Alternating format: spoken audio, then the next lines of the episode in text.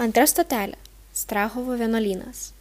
Strahovo vienuolynas yra vienas lankomiausių objektų Prahoje ir yra įsikūręs šalia Prahos pilies. Vienuolyno pavadinimas greičiausiai reiškia baimingas arba saugomas. Vienuolyno komplekse galima aplankyti garsėją Strahovo biblioteką ir paveikslų galeriją. Biblioteka buvo pastatyta apie 1782-84 metus pagal čekų architekto Jano Piliardžio planus. Šis architektas ne tik projektavo pastatus, bet neretai juos pats ir dekoravo.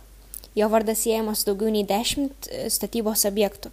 Strahovo bibliotekoje saugomi ypač seni spaudiniai bei puošniai įrištos baroko laikų knygos. Paveikslų galeriją įkūrė abatas Ziedler, dar iki romantizmo. Vaclavo Mėjerio dėka joje eksponuojamas darbas Docs and Ark bei nemažai įdomių juvelyrikos darbų. Tuo tarpu Strahovo vienuolynas buvo ypač svarbus kultūrinis šalies centras bei rodė augančią Čekijos galę. Vienuolynas taip pat buvo viena turtingiausių bažnyčios institucijų šalyje. Jei pasidomėtume vienuolyno atsiradimo istoriją, tai sužinotume, kad vienuolyną liepė pastatyti Čekijos kunigaikštis būsimas karalius Vladislavas I. Jis vadovaudamasis vyskupo Jindricho Zdigo patarimais vienuolyną pastatė ant kalvos, vadinamos Monsu Sijonu šalia prekybos kelio ir netoli saugomų Prahos pilies vietų. Deja, vienuolyno statybos užsitęsė iki pat 1182 metų. Kadangi vienuolynas stovėjo labai atviroje vietoje, nenustabu, kad svečiam šaliai nėdami Prahą į miestą įžygiuodavo tiesiai per vienuolyno vartus.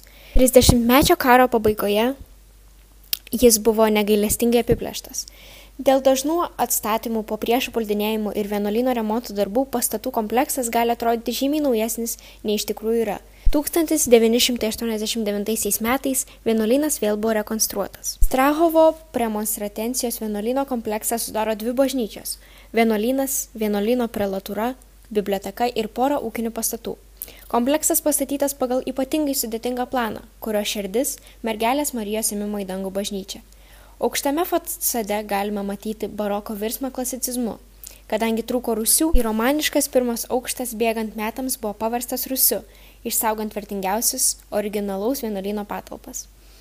Šventojo Roko bažnyčia ir garsioji teologinė salė taip pat šioje teritorijoje. Nuo 1953 metų vienuolinė įsikūręs Nacionalinis literatūros fondas, kuriame daugiau nei 6 milijonai archyvinių vienetų. Labai įdomių eksponatų galime pamatyti parodoje Klenontiste, juvelyrikos rūmose, kuri atidaryta 2017 metais. Tiek Prahos pilis, tiek Strahovo vienuolynas yra ypač dažnai turistų lankomos vietos.